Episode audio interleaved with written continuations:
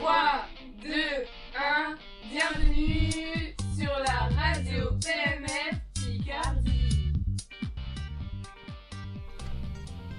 Bonjour, moi c'est Julie. Et moi, Aurore. Nous sommes toutes les deux en classe de seconde en littérature et société. Et c'est nous qui avons décidé d'animer l'émission d'aujourd'hui réalisée à l'occasion de la Semaine des médias à l'école. Pour bien comprendre de quoi nous allons vous parler, On propose de vous définir quelques termes qui concernent la presse. On ne peut pas parler de la liberté d'expression sans parler de la liberté de la presse. Elle est considérée comme une liberté fondamentale et est inscrite dans la Déclaration universelle des droits de l'homme. Tout individu a droit à la liberté d'opinion et d'expression, ce qui implique le droit de ne pas être inquiété pour ses opinions et celui de chercher, de recevoir et de répandre, sans considération de frontières, les informations et les idées par quelque moyen d'expression que ce soit. 10 décembre 1948, article 49. Rattachée à la liberté de la presse, la liberté d'expression est également en lien avec la liberté d'association, la liberté de réunion, la liberté de manifestation et le respect d'autrui. Les limites de la liberté d'expression correspondent à la protection d'autres droits, mais droits s'arrêtent là où commencent celles des autres. L'incitation à la haine raciale, nationale, religieuse est interdite, tout comme l'appel à la violence physique ou à la diffamation, la calomnie, la, négationnisme, l'atteinte à la propriété intellectuelle et le secret professionnel. Passons maintenant à la liberté de presse. Elle représente l'une des principales libertés de l'homme. Elle naît du droit d'expression et de critique dont disposent tous les citoyens. La liberté se fonde de l'article 19 de la Déclaration universelle des droits de l'homme de 1948.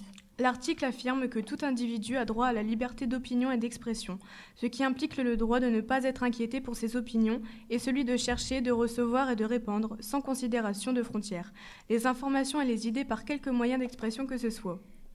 À présent, nous allons commencer l'émission. Elle se compose de quatre grandes parties qui correspondent aux quatre podcasts réalisés par des élèves de seconde. Premièrement, Torval vous proposera de découvrir le développement des jeux vidéo en ligne et l'utilisation de Twitch en politique. Dans une seconde partie, le travail réalisé par Océane et Laurine vous parlera de la place médiatique du football. Ensuite, nous vous parlerons de notre propre réalisation qui concerne les journalistes assassinés en direct. Et pour finir, le projet de Julie, Clémentine et Chloé vous parlera du phénomène des fake news. Commençons par le podcast de Torval. Ce, sujet- ce sujet nous concerne tous. C'est d'ailleurs ce qui a poussé cet élève à parler de ce sujet. Nous allons vous présenter comme thématique les jeux vidéo, car c'est un sujet qui de nos jours intéresse les jeunes. Tout d'abord, nous allons vous parler des jeux vidéo et de leur tournoi dans le monde entier, puis nous allons nous interroger sur la place des jeux vidéo dans la politique. Nous allons vous présenter en deux parties distinctes un projet dont le thème est Information sans frontières, où nous avons choisi jeux vidéo. Tout d'abord, nous pouvons dire que les jeux vidéo sont très présents dans la vie actuelle des jeunes. En effet, de nos jours, les jeux vidéo sont primordiaux, que ce soit pour les jeunes ou même encore pour les adultes. Les jeux vidéo sont même un moyen très efficace pour les youtubeurs ou les streamers de gagner rapidement et en grande quantité de l'argent, d'une part grâce aux viewers et grâce aux personnes qui font des dons à des personnes. Par exemple, si une personne française veut faire un don à une autre personne d'un pays étranger, Arabie Saoudite, Espagne, l'argent est tout d'abord payé en euros par le français et ensuite converti en monnaie correspondante pour les personnes qui reçoivent de l'argent et est directement mis sur un compte qui lui-même a été créé. Et cela est retransmis sur des plateformes telles que Twitch ou encore YouTube. De plus, les jeux vidéo populaires comme Fortnite ou Clash Royale ou encore League of Legends ont créé des équipes e-sport. Ces équipes consistent à beaucoup s'entraîner en équipe pour affronter des autres équipes dans le monde entier pour décrocher les titres de meilleure équipe du monde. Dans ces équipes, il peut y avoir des personnes de même nationalité, comme il peut très bien y avoir des personnes de nationalités différentes. Cependant, il existe des joueurs e-sport qui jouent tout seuls et non en équipe. Nous pouvons donc aisément dire que les jeux vidéo sont comme une sorte de réseau social, car c'est aussi un moyen très efficace de rencontrer des personnes avec lesquelles nous pouvons devenir amis sur le jeu, parler, etc. Il y a aussi ce que l'on appelle la GDQ. C'est un jour très spécial pour les meilleurs joueurs du monde ou les joueurs qui ont marqué le monde du jeu vidéo. Ils se réunissent depuis tous les coins du monde pour battre les records mondiaux. Cet événement n'a cependant lieu qu'une fois par an. Ces joueurs du monde entier s'entraînent nuit et jour pour essayer de remporter le titre mondial du meilleur joueur dans le jeu qu'ils pratiquent. Il y a aussi un événement qui se réalise une fois par an, qui s'appelle Paris Games Week, qui est un événement où n'importe qui peut venir pour tester des jeux vidéo et éventuellement essayer des tournois gratuits. Il y a bien sûr une récompense à la clé. Or, le monde du jeu vidéo commence aussi à affecter la politique. En effet, des ministres se sont succédés pour parler du grand débat sur la plateforme Twitch. Il portait sur cinq thèmes. La démocratie, l'argent dépensé par l'État, l'organisation de l'État, la transition écologique et la place des jeunes dans la politique.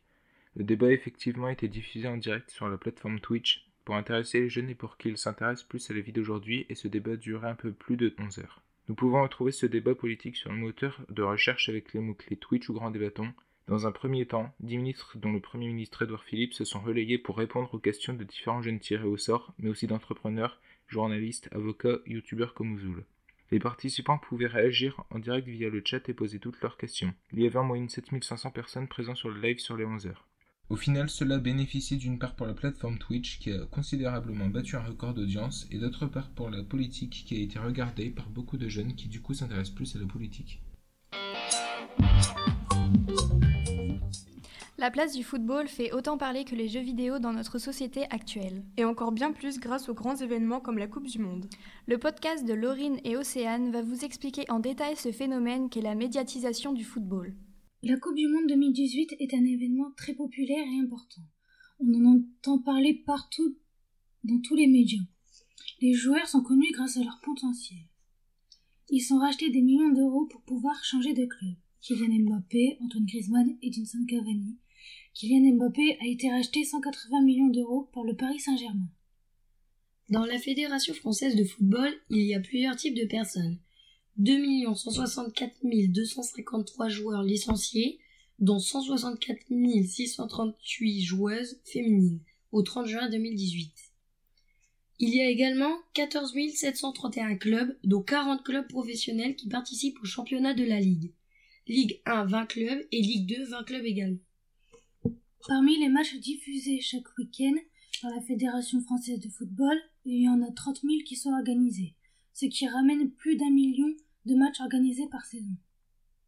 Il y a 90 districts, 7000 salariés et 400 000 bénévoles dans la Fédération française de football. Les diffusions à la télé se font en direct des matchs, sur des chaînes différentes. Ces chaînes paient des droits de diffusion pour pouvoir retransmettre les matchs, ce qui donne une concurrence pour montrer les chaînes la plus regardée et le nombre de matchs diffusés. Il y a des chaînes dédiées uniquement au sport comme l'équipe 21, Beansport mais les chaînes généralistes diffusent également les grands événements. On parle finalement tous les jours du football. Pour n'importe quelle raison, les résultats, les joueurs achetés, les joueurs qui passent, les entraîneurs, etc. Pendant la Coupe du Monde, tous les médias s'expriment sur cet événement car il concerne le monde entier et toutes les grandes équipes du monde comme la France, l'Espagne, la Belgique, etc. C'est un événement qui touche beaucoup de monde car chaque pays détient une équipe ces équipes s'affrontent et comme ce sont des équipes mondiales, tout le monde veut savoir qui gagnera une étoile de plus.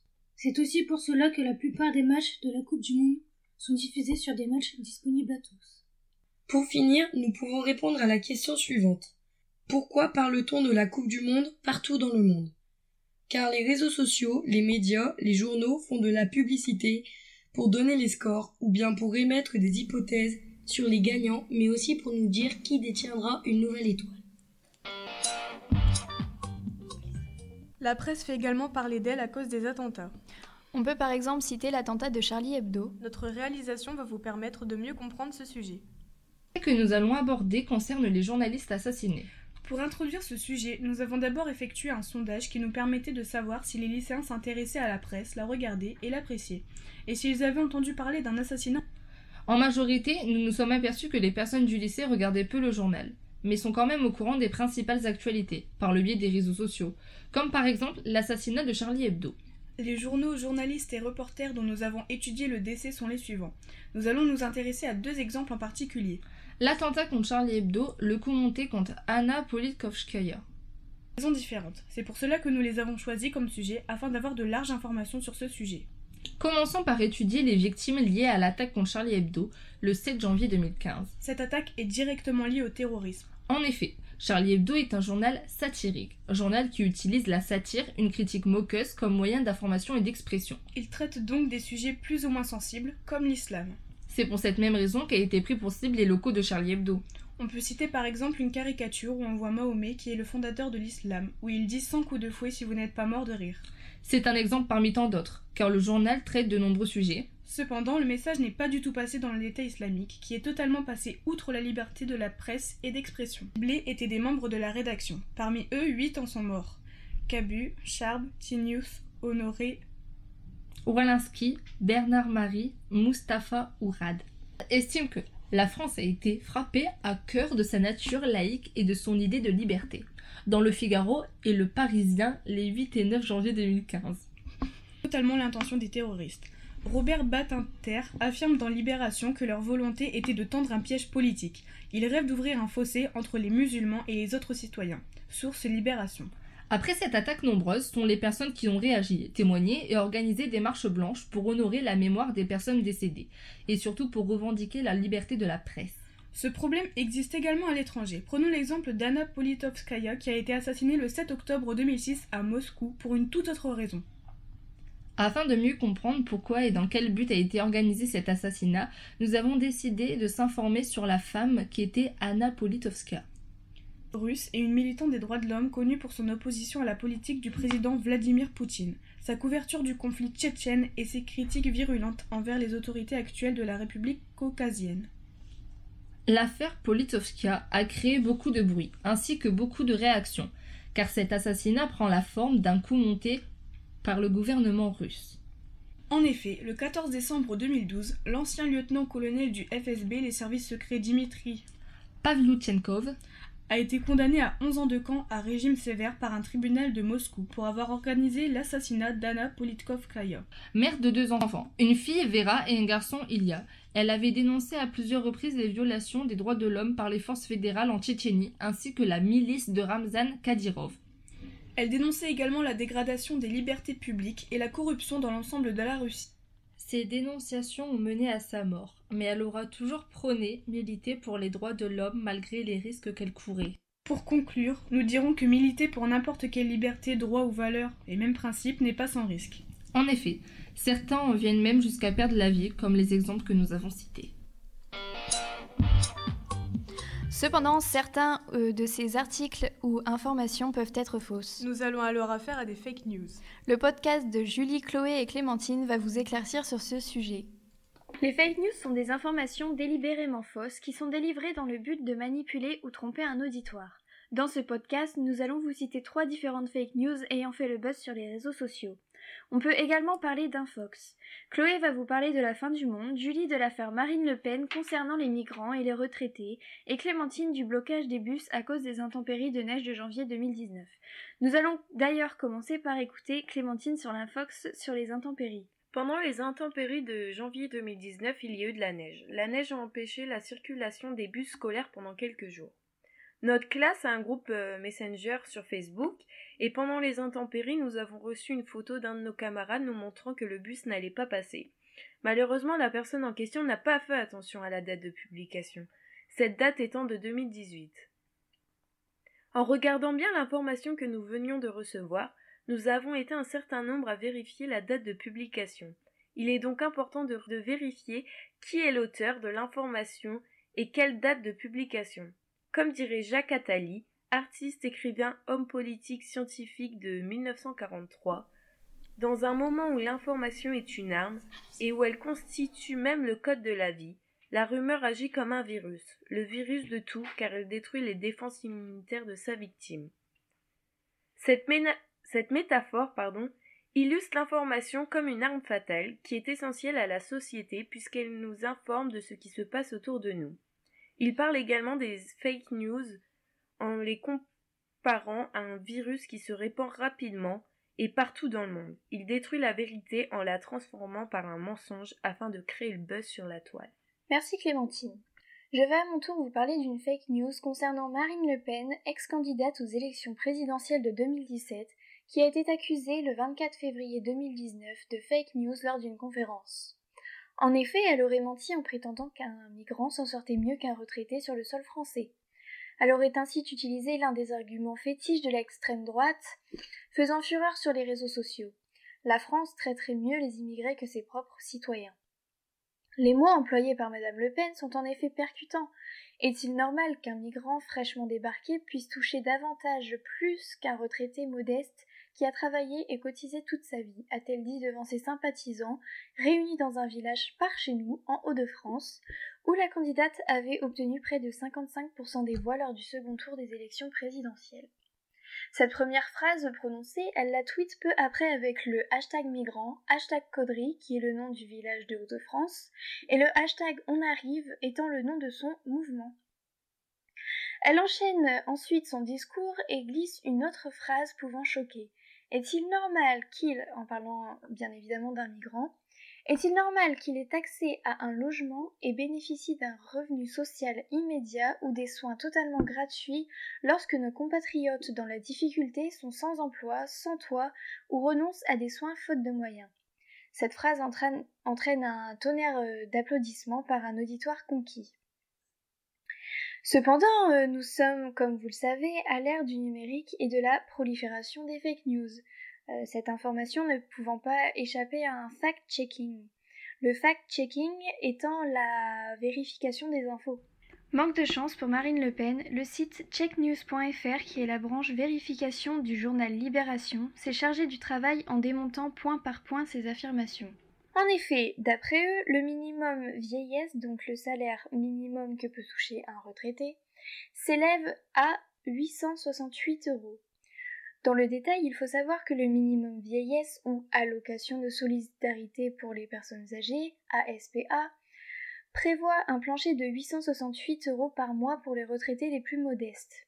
Pour un couple de retraités, la somme s'élève en revanche à environ 1348 euros.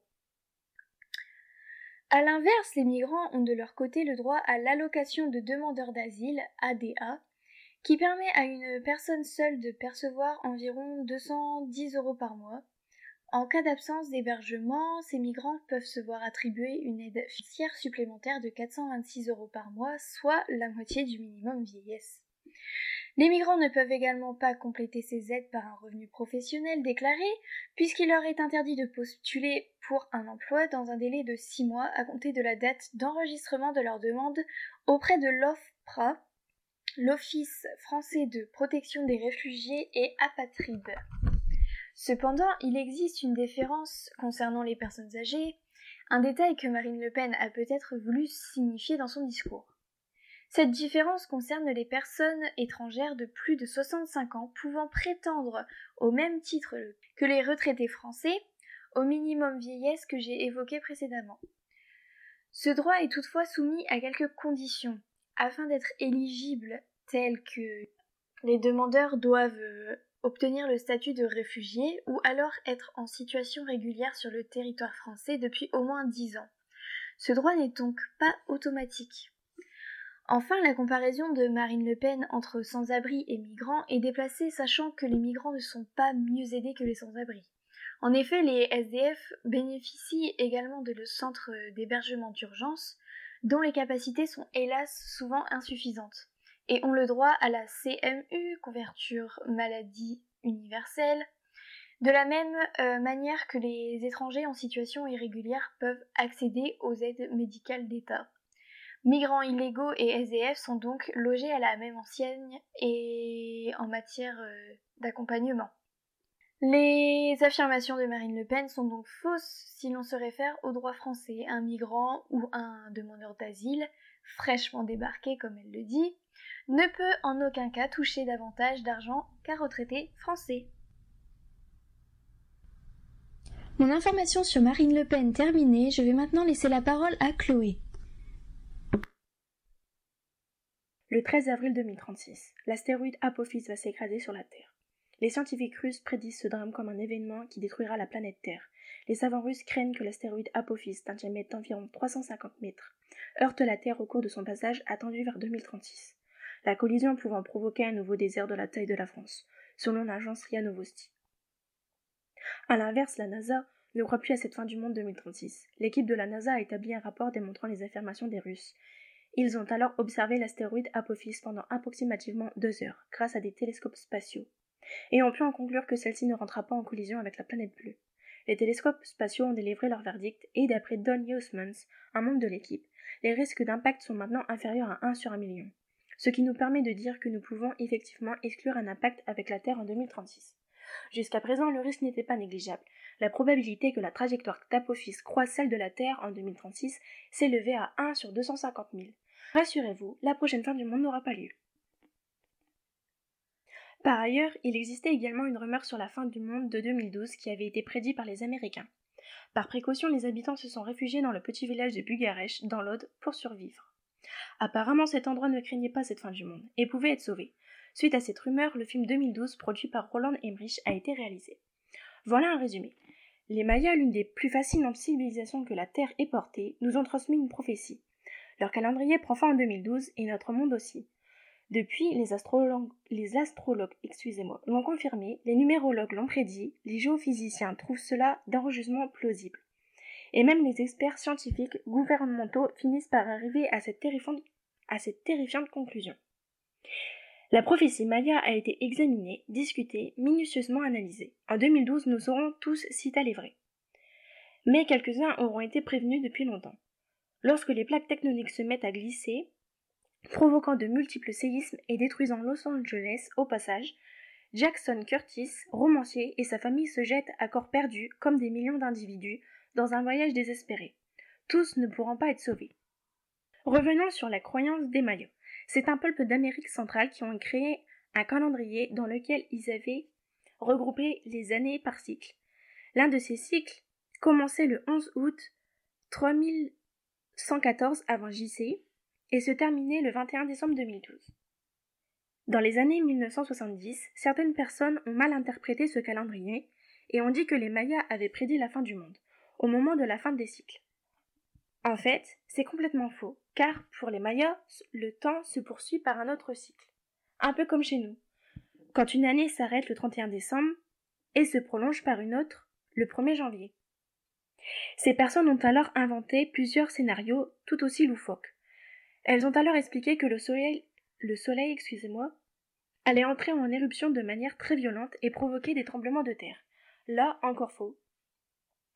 Car si un tel phénomène se produisait réellement dans l'espace, il ne pourrait pas avoir un effet sur la Terre. Ce n'est pas la première fois que plusieurs épisodes de ce genre se propagent. Par exemple, en 1910, un astronome, un astronome excusez-moi, qui s'appelait Camille Flammarion avait annoncé le passage d'une célèbre comète, la comète de Halley. Elle allait détruire la vie sur la Terre. Évidemment, il ne s'est rien passé de tel. Plus récemment, une secte a annoncé l'effondrement de l'univers pour l'année 2006. Ces adeptes ont même construit un refuge pour se protéger. Comme nous pouvons l'imaginer, ce refuge est inutile. Ces prédictions peuvent être dangereuses car certaines personnes ont tendance à les croire sans vérifier si elles sont fondées. Du coup, elles s'inquiètent pour rien. Le problème, c'est que ce type de prédiction, donc une prédiction, c'est une action qui consiste à prédire quelque chose, c'est-à-dire annoncer ce qui va se produire dans le futur, soit par une simple intuition, soit par une croyance, soit par des raisonnements scientifiques. Et donc, bah, elle se répand souvent très vite, par le bouche à oreille ou par internet, tout simplement. C'est ce qu'on appelle une rumeur, elles peuvent alors créer des paniques complètement inutiles. Pour conclure, les fake news sont souvent inutiles, cependant elles prolifèrent à cause des médias et des réseaux sociaux. La raison est la suivante, plus il y a de fake news, plus il y a de buzz, et plus les gens parlent de cette nouvelle, faisant la publicité involontaire sur un sujet dont personne ne parle. Cette émission touche à sa fin, nous remercions Victoria et Eva à l'équipe technique. Nous remercions également l'équipe de journalistes Clémentine, Julie, Chloé, Torval, Océane et Laurine. Merci de nous avoir suivis, c'était Aurore et Julie. En direct de la web radio du lycée Pierre Mendès France de Péronne. À la prochaine sur la radio PMF Picardie.